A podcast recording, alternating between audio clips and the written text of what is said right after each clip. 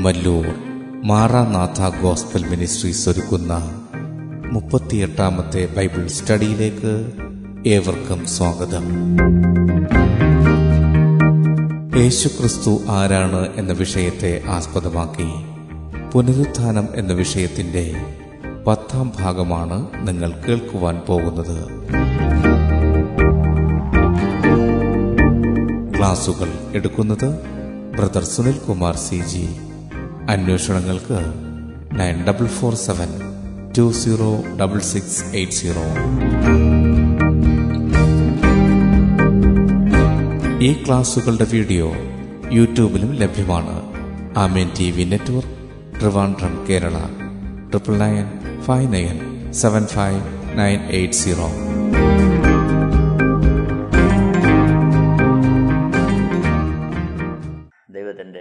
അതിപരിശുദ്ധമായ നാം വാഴ്ത്തപ്പെടുമാറാകട്ടെ യോഹന്നാന്റെ സുവിശേഷം പതിനൊന്നാമത്തെ അധ്യായം ഇരുപത്തഞ്ച് ഇരുപത്താറ് വാക്യങ്ങളിൽ യേശു പറയുന്നു ഞാൻ തന്നെ പുനരുത്ഥാനവും ജീവനുമാകുന്നു. എന്നിൽ വിശ്വസിക്കുന്നവൻ മരിച്ചാലും ജീവിക്കും. ജീവിച്ചിരുന്ന് എന്നിൽ വിശ്വസിക്കുന്നവൻ ആരും ഒരു നാളും മരിക്കുകയില്ല. ശ്രദ്ധിക്കണമേ അതിനുള്ള ബന്ധത്തിൽ ന്യായവിധിക്കായുള്ള പുനരുത്ഥാനം എങ്ങനെ? അതാണ് നമ്മളിന്ന് ചിന്തിക്കാൻ ആഗ്രഹിക്കുന്ന ഭാഗം. യേശുവാണ് പുനരുദ്ധാനത്തിന്റെ ആധാരം. യേശുവാണ് പുനരുദ്ധാനത്തിലൂടെ മനുഷ്യനെ തന്റെ മുമ്പിൽ നിർത്തുന്നത്. യോഹന്നാന്റെ സുവിശേഷം അഞ്ചാമത്തെ അധ്യയം. അതിന്റെ ഇരുപത്തഞ്ചാമത്തെ വാക്യത്തിൽ നമ്മളിങ്ങനെ വായിക്കുന്നു. യേശു പറയുന്നു ആമേൻ ആമേൻ ഞാൻ നിങ്ങളോട് പറയുന്നു. മരിച്ചവർ മനുഷ്യപുത്രന്റെ ശബ്ദം കേൾക്കുകയും കേൾക്കുന്നവർ ജീവിക്കുകയും ചെയ്യുന്ന നാഴിക വരുന്നു. ഇപ്പോൾ വന്നുമിരിക്കുന്നു. ഇരുപത്തിയാറാമത്തെ വാക്യം. പിതാവിന് തന്നിൽ തന്നെ ജീവനുള്ളതുപോലെ അവൻ പുത്രനും തന്നിൽ തന്നെ ജീവനുള്ളവൻ ആകുമാറ് വരം നൽകിയിരിക്കുന്നു. ഇരുപത്തിയേഴാമത്തെ വാക്യം. അവൻ മനുഷ്യപുത്രനാകയാൽ ന്യായവിധി നടത്തുവാൻ അവൻ അധികാരവും നൽകിയിരിക്കുന്നു. ഇരുപത്തിയെട്ട് ഇരുപത്തൊമ്പത് വാക്യങ്ങൾ. ഇതിങ്കൽ ആശ്ചര്യപ്പെടരുത്. കല്ലറകളിൽ ഉള്ളവർ എല്ലാവരും അവന്റെ ശബ്ദം കേട്ട് നന്മ ചെയ്തവർ ജീവനായും തിന്മ ചെയ്തവർ ന്യായവിധിക്കായും പുനരുദ്ധാനം ചെയ്യാനുള്ള നാഴിക വരുന്നു. ശ്രദ്ധിക്കണമേ. അപ്പോൾ ഇവിടെ ജീവൻ നന്മ ചെയ്തവർ ജീവനായുള്ള പുനരുദ്ധാനവും തിന്മ ചെയ്തവർ ന്യായവിധിക്കായുള്ള പുനരുദ്ധാനവും അതിലൊന്നാമത്തെ ഭാഗം നമ്മൾ ചിന്തിച്ചു. ഇനി രണ്ടാമത്തെ ഭാഗമാണ് ന്യായവിധിക്കായുള്ള പുനരുദ്ധാനം അതാണ് നമ്മൾ ഇന്ന് ചിന്തിക്കാൻ ആഗ്രഹിക്കുന്നത്. ഇവിടെ ഇരുപത്തിയേഴാമത്തെ വാക്യത്തിൽ യേശുവിനെ കുറിച്ച് പറയുന്നു അവൻ മനുഷ്യപുത്രനാകയാൽ ന്യായവിധി നടത്തുവാൻ അവൻ അധികാരം നൽകിയിരിക്കുന്നു. ഇവിടാണ് ദൈവത്തിന്റെ നീതി. ദൈവരൂപത്തിലിരിക്കെ ദൈവമായിരിക്കെ മനുഷ്യന്റെ പ്രവൃത്തികളെ നോക്കി മനുഷ്യന്റെ ജീവിതത്തെ നോക്കി ദൈവം ന്യായവിധി നടത്തിയാൽ ഒരു വേള മനുഷ്യനെ ചിന്തിക്കാനൊരു സാധ്യതയുണ്ട്. നമ്മുടെ അവസ്ഥയൊന്നും അറിയാതെയാണല്ലോ ദൈവം ന്യായം ഉദാഹരണമായിട്ട് നമ്മൾ ഒരു പ്രത്യേക ഘട്ടത്തിലൂടെ വിഷമസന്ധിയിലൂടെ കടന്നു പോകുമ്പോൾ അതിന്റെ മധ്യ ആരെങ്കിലും ഒരാൾ പുറത്തുനിന്ന് അഭിപ്രായം പറയുമ്പോൾ നമ്മൾ സാധാരണ ചിന്തിക്കാറുണ്ട് അവൻ അറിയത്തില്ലല്ലോ ഞാൻ പോകുന്ന കാര്യങ്ങൾ അല്ലെങ്കിൽ അവൻ അറിയത്തില്ലല്ലോ എന്റെ സാഹചര്യങ്ങൾ. എന്റെ സാഹചര്യമായിരുന്നെങ്കിൽ അവന് ഇതൊക്കെ തന്നെ ചെയ്യുമായിരുന്നുള്ളൂ എന്ന് നമ്മൾ പറയാറുണ്ട്. എന്നെ ആരും മനസ്സിലാക്കുന്നില്ല. എന്നെ ആരും അറിയുന്നില്ല. പറയുന്നവർക്ക് ഇതൊക്കെ പറയാം. അവനായിരുന്നെങ്കിലും ഇങ്ങനെയുള്ള സാഹിത്യത്തൊക്കെ ചെയ്യുമായിരുന്നുള്ളൂ. എന്ന് സാധാരണ എല്ലാവരും പറയാറുണ്ട്. എന്നാൽ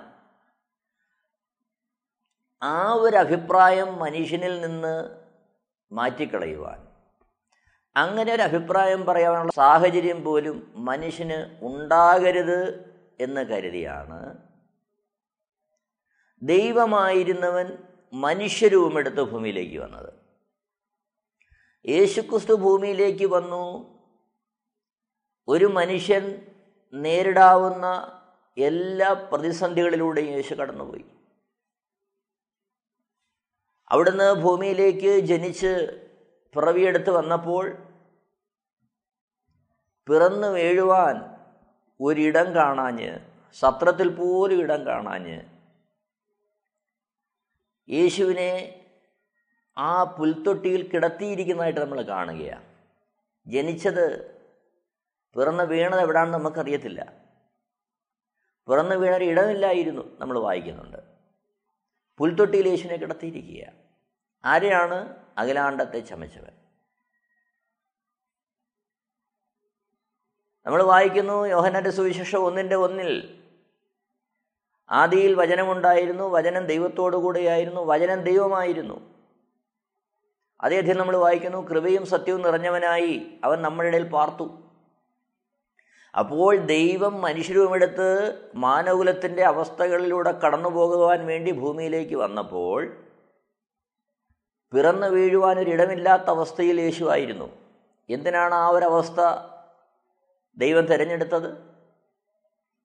ഭൂമിയിൽ ഏതവസ്ഥയിൽ പിറക്കുന്ന ഒരാൾക്കും ഒരു വാദവും ഇല്ലാതിരിക്കേണ്ടതിന് അവിടുന്ന് ആ വാദമുഖങ്ങളെല്ലാം അടച്ചു. ശേഷം താൻ വളർന്നു വന്നപ്പോൾ തന്റെ മാതാപിതാക്കൾക്ക് കീഴടങ്ങിയിരുന്നു.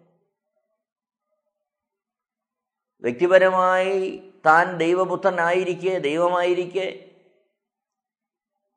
തന്റെ ഇടപെടലുകളും പെരുമാറ്റങ്ങളും ഭൂമിയിൽ ഒരു ഉത്തമ മനുഷ്യൻ എങ്ങനെ ആയിരിക്കണമോ അതേ നിലയിലായിരിക്കുവാൻ യേശുക്രിസ്തു തന്റെ ജീവിതത്തെ സമർപ്പിച്ചു.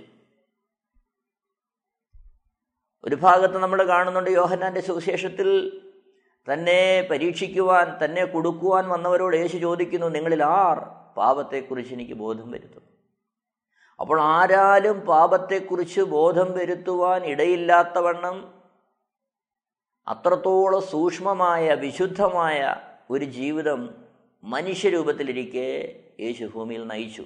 എന്തിന്? മാനകുലത്തെ ന്യായം വിധിക്കുവാൻ. അവനൊരു മനുഷ്യനെ ഭൂമിയിലേക്ക് വന്നു. ഒരു ഉത്തമ പുരുഷനായി. അതായത് ഏത് സാഹചര്യങ്ങളുടെ മധ്യത്തും ദൈവത്തിന്റെ ശബ്ദം കേട്ട് ദൈവത്തിന്റെ ഇഷ്ടമറിഞ്ഞ് ദൈവത്തിന്റെ ആഗ്രഹപ്രകാരം നിലകൊള്ളുവാൻ യേശുക്രിസ്തു തന്നെ തന്നെ സമ്പൂർണമായി ദൈവേഷ്ടത്തിന് വേണ്ടി സമർപ്പിച്ചു.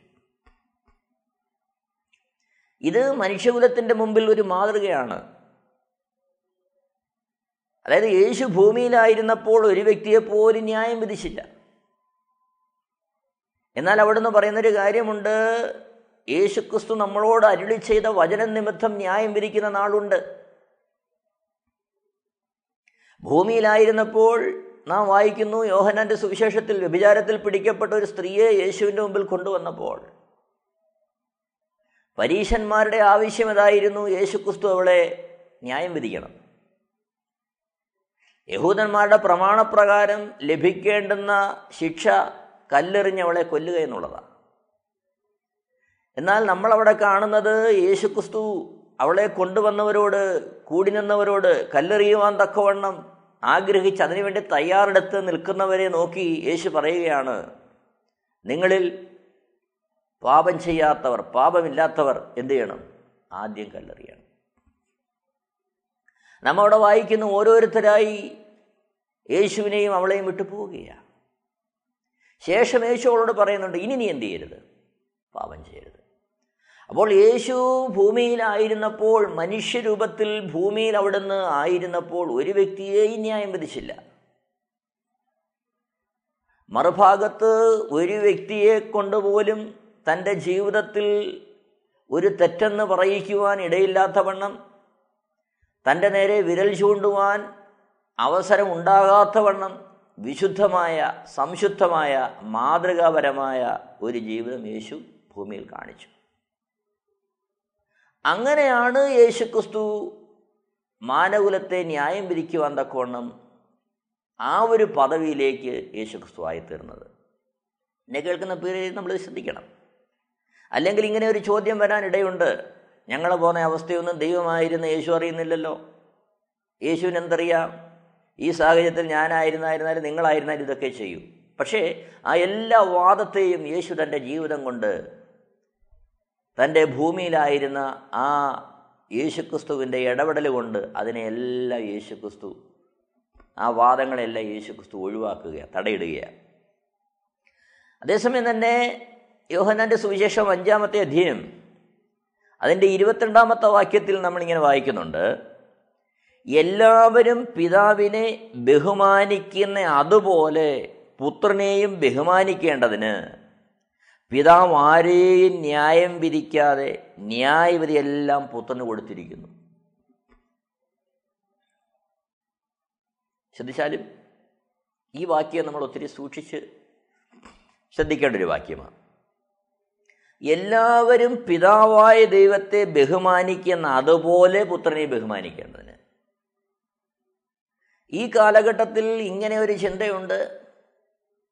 പിതാവായ ദൈവത്തെക്കാളും ഒരല്പം ബഹുമാന്യത കുറഞ്ഞു നിൽക്കുന്ന ആളാണ് മനുഷ്യരുമെടുത്ത് ഭൂമിയിലേക്ക് വന്ന് യേശുക്രിസ്തു എന്നൊക്കെ ചിന്തിക്കുന്ന ചിന്താധാരകളുണ്ട്. പക്ഷേ ഈ വാക്യത്തിൽ നമ്മൾ വായിക്കുന്നു എല്ലാവരും പിതാവിനെ ബഹുമാനിക്കുന്ന അതുപോലെ പുത്രനെ ബഹുമാനിക്കണം.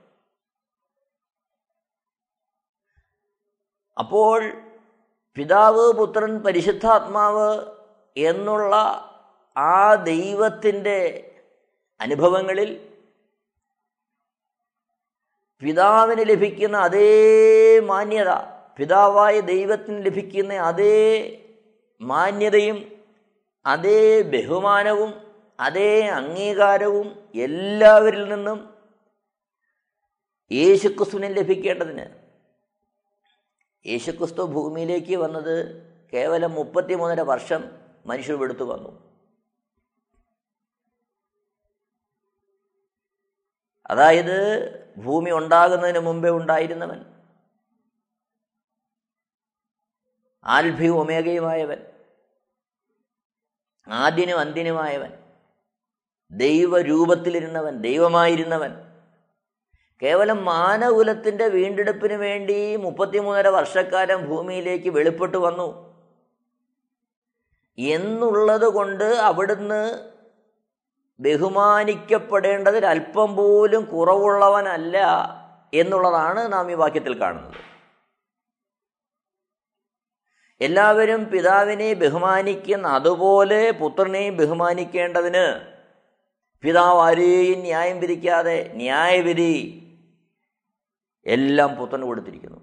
കാര്യം എന്താ അതാണ് നമ്മൾ നേരത്തെ ചിന്തിച്ചത്. നാം ഈ ഭൂമിയിലായിരിക്കുമ്പോൾ കടന്നു പോകേണ്ടുന്ന എല്ലാ സാഹചര്യങ്ങളിലൂടെ യേശു കടന്നുപോയി. എബ്രാഹിം നമ്മളത് വായിക്കുന്നുണ്ട്.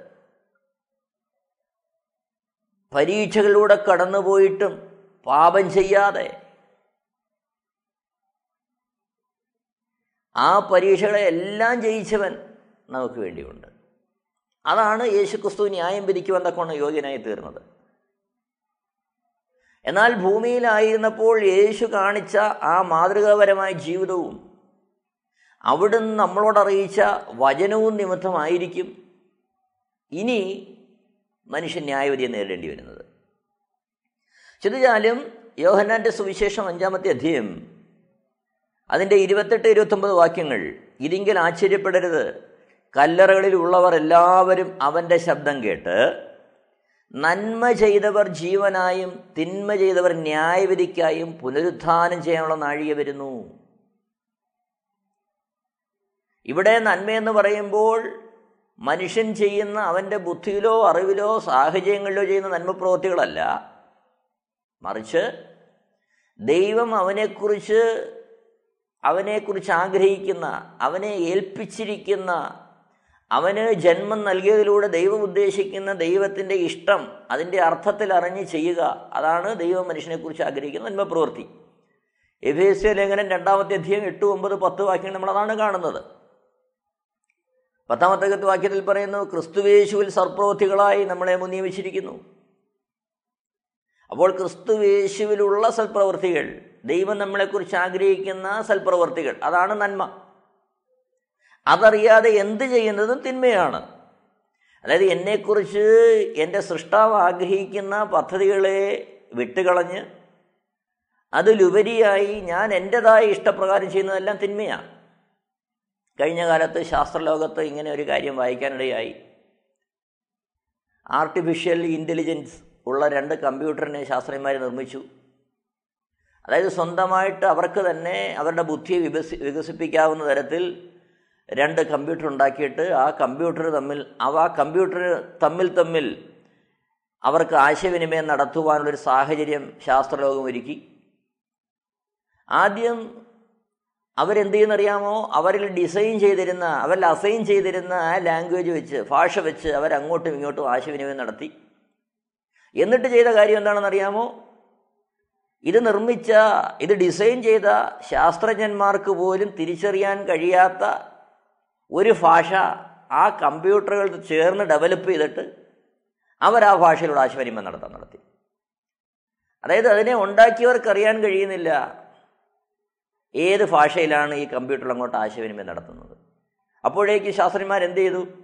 ആ രണ്ട് കമ്പ്യൂട്ടറിനെ ഡീകമ്മീഷൻ ചെയ്ത് കളഞ്ഞു. എന്നാൽ ഇവിടെ അതല്ല. നമ്മളെ സൃഷ്ടിച്ച ദൈവം നാം എന്ത് ചെയ്യണമെന്ന് ആഗ്രഹിക്കുന്നുണ്ട്. എന്നാൽ അത് ചെയ്യാതെ നാം നമ്മുടെ വഴിയിലേക്ക് നീങ്ങുന്ന ദൈവം അറിയുന്നുണ്ട്. എന്നാൽ ദൈവം ആഗ്രഹിക്കുന്ന കാര്യം ദൈവത്തുള്ള സൃഷ്ടാവായ ദൈവത്തുള്ള സ്നേഹത്തിന്റെ ബന്ധത്തിൽ ദൈവത്തിന്റെ കരുതലിൽ ദൈവത്തിന്റെ കൃപയിൽ ദൈവത്തിന്റെ കരുണയിൽ ആശ്രയിച്ച് ദൈവ വഴികളെ അറിഞ്ഞ് ഒരുവൻ ചെയ്യണമെന്നാണ് ദൈവം ആഗ്രഹിക്കുന്നത്. നിർബന്ധത്താലല്ല സ്വന്തം ഇഷ്ടത്താൽ. സ്വന്തം ഇഷ്ടത്താൽ ദൈവേഷ്ടം അറിഞ്ഞ് അത് ചെയ്യണം. അതാണ് നമ്മളെ ഏൽപ്പിച്ചിരിക്കുന്ന നന്മ പ്രവൃത്തികൾ മറിച്ച് നാം നമ്മുടേതായ പേരിനും പ്രശസ്തിക്കും അല്ലെങ്കിൽ മാന്യതയ്ക്കും നമ്മുടെ ദാനധർമ്മിഷ്ടരെ വെളിപ്പെടുത്താനും നമ്മുടെ പേര് വെളിപ്പെടുത്താനും നമ്മുടെ പേര് മറ്റുള്ളവർ ഘോഷിക്കാനും പ്രസിദ്ധമാകാനും വേണ്ടി നാം ചെയ്യുന്നത് എന്ത് നന്മ പ്രവൃത്തി ആയിരുന്നാലും അത് ദൈവഹിതമല്ലെങ്കിൽ ദൈവം അതിനെ തിന്മയുടെ ഗണത്തിലാട്ടം കൂട്ടുന്നത്. പക്ഷേ ആ ചെയ്യുന്ന നന്മ പ്രവൃത്തികൾക്ക് ദൈവം നമുക്ക് പ്രതിഫലം തരും. പക്ഷെ അതല്ല ഇവിടുത്തെ വിഷയം.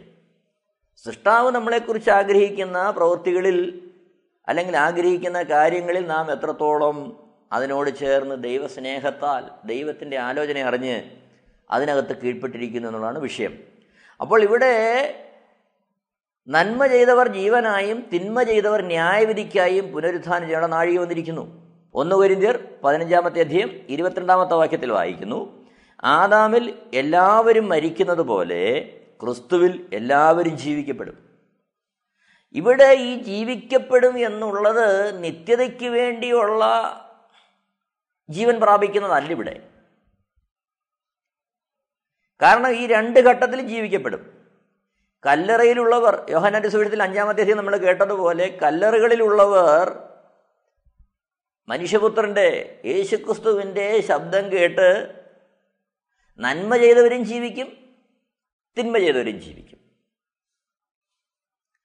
അതാണ് ഒന്ന് കൊരിയർ പതിനഞ്ചിന്റെ ഇരുപത്തിരണ്ട്. ആദാമിൽ എല്ലാവരും മരിക്കുന്നത് പോലെ ക്രിസ്തുവിൽ എല്ലാവരും ജീവിക്കപ്പെടും. എന്തിനു വേണ്ടി? ന്യായവിധിക്കായി അവിടുത്തെ മുമ്പിൽ നിൽക്കുന്നതിന് വേണ്ടി. ഈ വാക്യം വായിച്ച് നമ്മൾ തെറ്റിപ്പോകരുത്. ഈ വാക്യം വായിക്കുമ്പോൾ നമ്മൾ വിചാരിക്കും യേശുക്രിസ്തു വന്നു യേശുക്രിസ്തുവിനെ അറിഞ്ഞു. നമ്മൾ ഏതെങ്കിലും കൂട്ടായ്മയിൽ പോകുന്നുണ്ട് പ്രാർത്ഥിക്കുന്നുണ്ട് കാര്യങ്ങൾ നടക്കുന്നുണ്ട് ദൈവത്തെ ആരാധിക്കുന്നുണ്ട് മഹത്വപ്പെടുന്നുണ്ട് ദൈവത്തിന് വേണ്ടി ചില കാര്യങ്ങൾ ചെയ്യുന്നുണ്ട്. അതുകൊണ്ട് നമ്മളങ്ങ് സംതൃപ്തരായിട്ട് ചിന്തിക്കും. നമ്മൾ ചെയ്യുന്നതെല്ലാം ദൈവത്തിന്റെ ഇഷ്ടമാണ് അതുകൊണ്ട് എല്ലാം തികഞ്ഞു. ഒരു വേള കർത്താവിനെ രക്ഷകനും നാഥനുമായിട്ട് സ്വീകരിക്കൊണ്ട് ഇനി ചെയ്യുന്നതെല്ലാം ദൈവത്തിന്റെ ഇഷ്ടം മാത്രമാണ് എന്നൊക്കെ ചിന്തിച്ച് നമ്മൾ ചെയ്യുന്നതെല്ലാം കർത്താവിന്റെ ഹിതമാണെന്നും അതുകൊണ്ട് കർത്താവ് വരുമ്പോൾ നാം അവനോടൊപ്പം ജീവിക്കപ്പെടും. അതുകൊണ്ട് ഏത് വഴി നടന്നാലും എങ്ങനെയൊക്കെ പോയാലും ഉപദേശത്തെ എങ്ങനെയൊക്കെ കൂട്ടി മാറ്റിയിരുന്നാലും അതെല്ലാം ദൈവസന്നിധിയിൽ ദൈവം ദൈവത്തിന്റെ എന്നവണ്ണം കണക്കിടുമെന്നൊക്കെ ചിന്തിച്ചു പോകുന്ന കാര്യങ്ങളുണ്ട്. എന്നാൽ പ്രിയരെ നമ്മൾ ഓർക്കണം. ഇവിടെ പറയുന്നത് ക്രിസ്തുവിൽ എല്ലാവരും ജീവിക്കപ്പെടും. അതിന്റെ ശേഷം വായിക്കുമ്പോൾ മനസ്സിലാവും. ഓരോരുത്തരും താൻ താന്റെ നിരയിലെത്രേ. അതായത് ഓരോരുത്തരും അവന്റെവന്റെതായ റോൾ വെച്ചിട്ടുണ്ട്. ആ നിലയിലാണ് എന്ത് ചെയ്യുന്നത്? ഓരോരുത്തരും എന്ത് ചെയ്ത്? ജീവിക്കപ്പെടുന്നത്. അതിൽ തന്നെ ആദ്യഫലം ക്രിസ്തു. ആ നിര പറഞ്ഞു വരികയാ. ജീവിപ്പിക്കപ്പെടുന്നവരുടെ നിര പറയുന്നു ആദ്യഫലം ക്രിസ്തുവാണ് പിന്നെ ക്രിസ്തുവിനുള്ളവരാണ് അവന്റെ വരവെങ്കിൽ. പിന്നെ അവസാനം.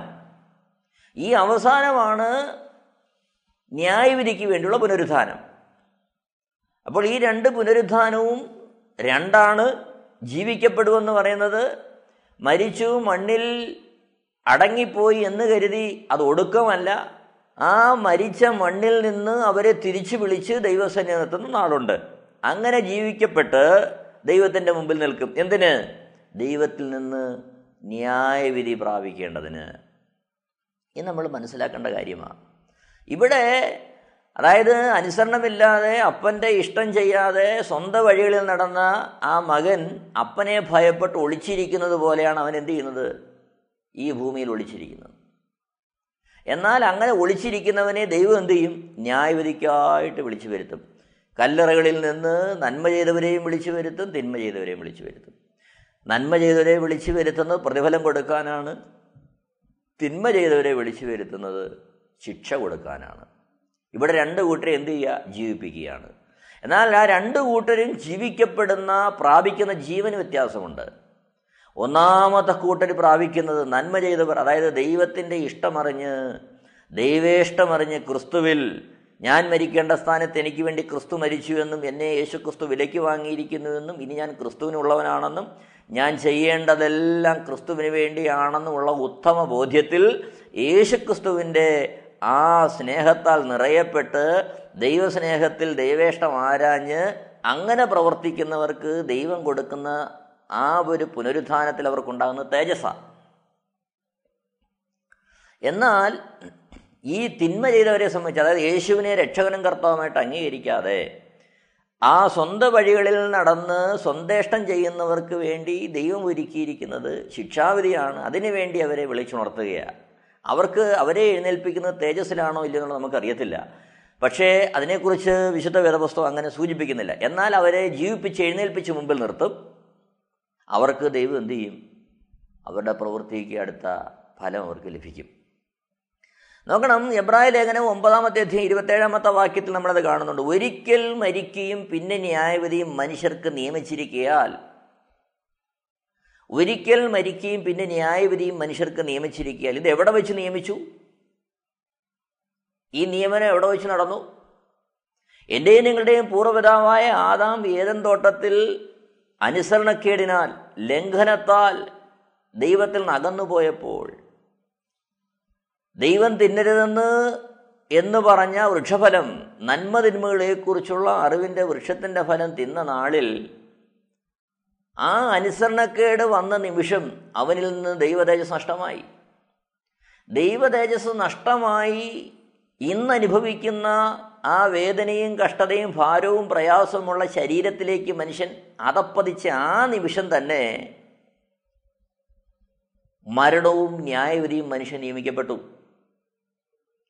കാര്യം എന്താ മരണം എന്തിനാണ് അവന് കൊടുത്തത്? ഈ കഷ്ടതയുള്ള വേദനയുള്ള ആ അദ്രവത്വമുള്ള ഈ ശരീരത്തിൽ അവൻ എന്നേക്കും ജീവിക്കാതിരിക്കേണ്ടതിന് ജീവവൃക്ഷത്തിന്റെ ഫലം കൂടെ പറിച്ച് തിന്നരുതെന്ന് കരുതി അവൻ ഏതെന്ന് തൊട്ടതിന് പുറത്താക്കുകയാണ്. കാര്യം ഈ ശരീരത്തെ ഈ കഷ്ടതയുള്ള വേദനയുള്ള ഭാരം നിറഞ്ഞ ശരീരം ദൈവത്തിന്റെതായ ആത്യന്തിക ഇഷ്ടത്തിലുള്ളതല്ല. ദൈവത്തിന്റെ ആത്യന്തിക ഇഷ്ടത്തിലുള്ള മനുഷ്യന്റെ ശരീരം തേജസ്സുള്ള ശരീരമാണ് ദൈവകൃപയിൽ നിറഞ്ഞൊരു ശരീരമാണ് അവനെക്കുറിച്ച് ദൈവം ആഗ്രഹിക്കുന്നത്. എന്നാൽ അതിൽ നിന്ന് വ്യത്യസ്തമായി അവൻ പാപം ചെയ്ത് ദൈവസേനയിൽ വീണുപോയപ്പോൾ ആ കഷ്ടതയും ഭാരവും നിറഞ്ഞ നാം ഇന്ന് അനുഭവിക്കുന്നത് പോലെയുള്ള ശരീരം വേദനയുള്ള ശരീരം അതിലെന്നും നിലനിൽക്കാതിരിക്കേണ്ടതിനാണ് മരണം ശാരീരിക മരണം ദൈവം ഏർപ്പെടുത്തിയത് ജീവൻ ശരീരത്തിൽ നിന്ന് വേർപെടുന്നത്. നമ്മളൊന്ന് ആലോചിച്ച് നോക്കിയേ കുഞ്ഞുനാളിൽ പഠിക്കുമ്പോൾ കാലിനില്ലാത്ത കാലം എന്ന് പറഞ്ഞൊരു പാട്ട് നമ്മൾ പഠിച്ചിട്ടുണ്ട്. കാരണം ആർക്കും മരണമില്ല എല്ലാവരും ഈ ശരീരത്തിൽ അങ്ങ് ജീവിക്കുകയാണ്. നമുക്കെല്ലാം അങ്ങനെ ഒരു അവസ്ഥയായിരുന്നെങ്കിൽ നമ്മുടെയൊക്കെ അവസ്ഥ എത്ര ഭീകരമായി പോയനെ കാരണം ഇന്ന് തന്നെ മനുഷ്യൻ എന്തെല്ലാം കഷ്ടമായി ജീവിതം കൊണ്ട് അനുഭവിക്കുന്നത്. വേദനയുള്ള എന്തെല്ലാം രോഗങ്ങളാണ് എന്തെല്ലാം വേദനകളാണ് എന്തെല്ലാം പ്രയാസങ്ങളാണ് എന്തെല്ലാം മാനസിക സമ്മർദ്ദമാണ് മനുഷ്യൻ നേരിടുന്നത്. ഇത് ഒരു നൂറ് നൂറ് വർഷങ്ങൾ അനുഭവിക്കേണ്ടി വന്നാലുള്ള മനുഷ്യന്റെ അവസ്ഥ എത്ര ഭീകരമായിരിക്കും? എന്നാൽ താൽക്കാലികമായി ഈ ഒരവസ്ഥ മനുഷ്യന്റെ ജീവിതത്തിൽ അവൻ അനുവദിച്ച് യഥാർത്ഥത്തിൽ തേജസ് നഷ്ടപ്പെട്ടുകൊണ്ടുകൊണ്ട് മനുഷ്യൻ തിരഞ്ഞെടുത്തൊരു വഴിയായത്. എന്നാൽ അതേ അവസ്ഥയിൽ അവൻ എന്നും നിലനിൽക്കാതിരിക്കേണ്ടതിനാണ് ദൈവം മരണത്തെ ഏൽപ്പിച്ചത്. എന്നാൽ ആ ജീവനിൽ തന്നെ ആ ശരീരത്തിൽ തന്നെ ദൈവത്തിന്റെ ഇഷ്ടത്തെ അറിയാനുള്ള പ്രൊവിഷൻ ദൈവം അവന് കൊടുത്തു. മനസാക്ഷി എന്ന് പറയുന്ന വസ്തുത. മനസാക്ഷി മനുഷ്യനിലുണ്ട്. ആ മനസാക്ഷിക്ക് അനുസൃതമായി ജീവിക്കാനുള്ള സാധ്യത ഏത് കാലഘട്ടത്തിലും ദൈവം മനുഷ്യന് മുമ്പിൽ വെച്ചിരിക്കുക അതുകൊണ്ട് ഒരു വേളയിലും ആർക്കും ദൈവത്തെ അറിയാൻ കഴിഞ്ഞില്ല എന്ന് പറയാൻ പറ്റത്തില്ല. കാരണം വിശുദ്ധ വേദപുസ്തകം പഠിക്കുമ്പോൾ ഉൽപ്പത്തി പുസ്തകം നമ്മൾ കാണുന്നുണ്ട്. ഹാനോക്ക് ദൈവത്തിന്റെ കൂടെ നടന്നു. ആദാം പാപം ചെയ്തതിന് ശേഷമുണ്ടായ തലമുറകളിൽ ഹാനോക്കിനെ കുറിച്ച് വായിക്കുന്നു. ഹാനോക്ക് ദൈവത്തിന്റെ കൂടെ നടന്നു. അതിനാൽ ദൈവം അവനെ എടുത്തുകൊണ്ടു. ഭൂമി മുഴുവൻ വഷളത്വം കൊണ്ട് നിറഞ്ഞ ആ കാലഘട്ടത്തിൽ നോഹയ്ക്ക് ദൈവത്തിന്റെ കൃപ ലഭിച്ചു. എന്നെ കേൾക്കുന്ന പ്രിയരെ ഏത് കാലഘട്ടത്തിലും ചുറ്റും നോക്കിയാൽ ദൈവത്തിന്റെ കൃപ നമുക്ക് കാണാൻ പറ്റും. നാം കുടിക്കുന്ന വെള്ളം കഴിക്കുന്ന ആഹാരം ശ്വസിക്കുന്ന വായു നമ്മുടെ ശരീരം ഇതെല്ലാം നമ്മളോട് വിളിച്ചു പറയുന്നുണ്ട്. സൃഷ്ടവായൊരു ദൈവമുണ്ട്. അതൊരു മിഥ്യയല്ല അതൊരു ശക്തിയല്ല കേവലം. അത് പ്ലാൻ ചെയ്യുന്ന അത് സുബോധത്തോടെ വളരെ പക്വതയോടെ കൃപയോടെ ക്രമീകരണങ്ങളോടെ നമുക്ക് വേണ്ടി കാര്യങ്ങളെ ഒരുക്കിയിരിക്കുന്ന ദൈവത്തിന്റെ സാന്നിധ്യം നാം നമ്മുടെ ജീവിതത്തിലേക്കും ചുറ്റുപാടിലേക്കും നോക്കിയാൽ നമുക്ക് കാണാൻ കഴിയും. എന്നാൽ അതിനെയൊക്കെ മറികടന്നുകൊണ്ട് സ്വന്തമായ വഴികളിൽ ജീവിക്കുന്ന മനുഷ്യന് ന്യായവിധി മുമ്പിലുണ്ട്. എന്നാൽ ഈ കഷ്ടം നിറഞ്ഞ ഈ ശരീരത്തിൽ അവൻ ആജീവനാന്തം ജീവിക്കാതിരിക്കാൻ വേണ്ടിയാണ് ദൈവം മരണം അനുവദിച്ചത്. അപ്പോൾ എബ്രായ ലേഖനം ഒമ്പതിന്റെ ഇരുപത്തേഴ് നമ്മൾ വായിക്കുന്നു ഒരിക്കൽ മരിക്കുകയും പിന്നെ ന്യായവിധിയും മനുഷ്യർക്ക് നിയമിച്ചിരിക്കയാൽ. അത് ദൈവം മനുഷ്യൻ നിയമിച്ചിരിക്കുക കാര്യം എന്തരാ ഈ ഭാരം നിറഞ്ഞ കഷ്ടം നിറഞ്ഞ വേദന നിറഞ്ഞ അദ്രവത്വമുള്ള ബലഹീനമായ ഈ ജീർണതയുള്ള ശരീരത്തിൽ ആജീവനാന്ത ഇവൻ വസിച്ച് ജീവിതം ഈ ഭൂമിയിൽ ഏറ്റവും ഭയാനകമായാതിരിക്കേണ്ടതിന്. അതുമല്ല ഈ ശരീരം നൽകിയിരിക്കുന്നത് ദൈവം മറ്റൊരു ലക്ഷ്യത്തിലുണ്ട്. ഈ മരണത്തിലൂടെ ദൈവം എന്തിലേക്കുള്ള വാതിൽ തുറക്കുകയാണ് നന്മ ചെയ്യുന്നവർക്ക് നിത്യജീവനായുള്ള സാധ്യത ഈ ശരീരത്തിലൂടെ തുറക്കുകയാണ് അതുമല്ല ഈ ശരീരത്തിൽ ആയിരിക്കുമ്പോൾ തന്നെ ദൈവത്തിന്റെ സൃഷ്ടാവായ ദൈവത്തിന്റെ വഴികളെ അറിയാതെ സ്വന്തം വഴിയിൽ നടക്കുന്നവർക്ക് നിത്യശിക്ഷാവിധി ഒരുക്കുക. തിരഞ്ഞെടുപ്പിനുള്ള സമ്പൂർണ അധികാരം നമുക്ക് വേണ്ടി ദൈവം നൽകിയിരിക്കുക. ഇവിടെയാണ് ഞാനും നിങ്ങളും ദൈവസ്നേഹത്തിലും ദൈവകൃപയിലും ആശ്രയിച്ച് ദൈവത്തിന്റെ വഴികൾ ആരായേണ്ടതിന്റെ ആവശ്യകത. നാം അവിടെ ദൈവശബ്ദം കേട്ട് ദൈവത്തിന്റെ വഴി നടക്കുവാൻ തക്കവണ്ണം യേശുക്രിസ്തുവിന്റെ സ്നേഹത്തിന്റെ മുമ്പാകെ സമർപ്പിക്കപ്പെടുന്നുവെങ്കിൽ നമ്മളെ സംബന്ധിച്ച് ദൈവത്തിന്റെ വരവ് യേശുക്രിസ്തുവിന്റെ വരവ് അത് തിന്മയ്ക്കായിട്ടല്ല നന്മയ്ക്കായിട്ട് മാറും. പക്ഷെ തിരഞ്ഞെടുപ്പിന്റെ സമ്പൂർണ സ്വാതന്ത്ര്യം ആർക്ക് തന്നിരിക്കുക നമുക്ക് നൽകിയിരിക്കുക. അതുകൊണ്ടാണ് ദൈവം തന്നെ ദൈവരൂപത്തിലിരിക്കാതെ മനുഷ്യരൂപമെടുത്ത് എന്നോട് നിങ്ങളോട് സംസാരിക്കുവാൻ എന്നോട് നിങ്ങളോട് ഇടപെടുവാൻ അതായത് ദൈവശബ്ദം കേൾക്കുവാൻ കഴിയാതെ പാപത്തിന്റെ അടിമത്വത്തിൽ ഈ ഒരു ശരീരത്തിലേക്ക് ദ്രവത്വത്തിലേക്ക് വീണുപോയ മനുഷ്യനെ തേടി ദൈവമായിരുന്നവൻ ദ്രവത്വത്തിലേക്ക് വന്നെന്തിനാ? നാം അറിയുന്ന നാം കേൾക്കുന്ന നമുക്ക് മനസ്സിലാകുന്ന ഭാഷയിൽ നമ്മോട് സംസാരിക്കാൻ. ഏതും തോട്ടത്തിൽ ദൈവത്തിന്റെ ഭാഷ മനുഷ്യന് കേൾക്കാൻ കഴിയുമായിരുന്നു മനസ്സിലാക്കാൻ കഴിയുമായിരുന്നു. എന്നാൽ പാപം ചെയ്ത നിമിത്തം ഏതും തോട്ടത്തിൽ നിന്ന് പുറത്തായി ഈ ഭൂമിയിലേക്ക് വന്നു. അന്ന് ദൈവശബ്ദം കേൾക്കാൻ കഴിയാത്ത ഘടനയിലേക്ക് അവനായി. ദൈവശബ്ദം കേൾക്കാൻ കഴിയാത്ത ഘടനയിലേക്കായ മനുഷ്യനെ തിരക്കി ദൈവമായിരുന്നവൻ മനുഷ്യനായ ഭൂമിയിലേക്ക് വന്നു അവന്റെ ഭാഷയിൽ അവരോട് സംസാരിക്കാൻ. യേശു ഭൂമിയിലേക്ക് വന്ന് ദൈവിക കാര്യങ്ങൾ ദൈവിക മർമ്മങ്ങൾ ദൈവിക സത്യങ്ങൾ നമ്മോട് അറിയിച്ചു. അപ്പോൾ ആ അറിയിച്ച സത്യനിമിത്തമാണ് ഇനി മനുഷ്യൻ എന്ത് ചെയ്യേണ്ടി വരുന്നത്? നന്മയ്ക്കായിട്ടാണെങ്കിലും തിന്മയ്ക്കായിട്ടാണെങ്കിലും പുനരുത്ഥാനം ചെയ്യേണ്ടി വരുന്നത്. അവിടെയാണ് ആ ദൈവശബ്ദം കേൾക്കാതെ പോകുന്നവന് അവന് ന്യായവിധിക്കായുള്ള പുനരുത്ഥാനം അവന്റെ മുമ്പിൽ വരുന്നത്. എന്നെ കേൾക്കുന്ന പ്രിയരെ ഇതിവിടെ എല്ലാം ഇതിന്റെ ആധാരം യേശു ക്രിസ്തുവാണ് ദൈവമായിരുന്നിട്ട് മനുഷ്യനായി ഭൂമിയിലേക്ക് വന്ന എനിക്ക് നിങ്ങൾക്കും വേണ്ടി വന്ന യേശു ക്രിസ്തു ആ യേശു ക്രിസ്തുവിന്റെ സ്നേഹത്തിന്റെ മുമ്പാകെ ആ രക്ഷയുടെ മുമ്പാകെ ക്രൂശിൽ നമുക്ക് വേണ്ടി പകർന്ന കരുണയുടെ മുമ്പാകെ നമുക്ക് നമ്മളെ തന്നെ സമർപ്പിക്കാം. ദൈവം ധാരാളമായിട്ട് എല്ലാവരും അനുഗ്രഹിക്കുമാറാകട്ടെ. ദൈവനാമോത്തപ്പെടുമാറാകട്ടെ ആമേൻ. Amen T V network Christian internet channel സുവിശേഷീകരണത്തിന്റെ വ്യത്യസ്ത മുഖം തേടിയുള്ള യാത്ര YouTube and Facebook. Amen T V network Trivandrum Kerala. ഞങ്ങളുടെ വിലാസം Maranatha gospel ministries Marankuzhi Kummallur P O Kollam. ആറ് ഒൻപത് ഒന്ന് അഞ്ച് ഏഴ് മൂന്ന്. അന്വേഷണങ്ങൾക്ക് nine double four seven two zero double six eight zero.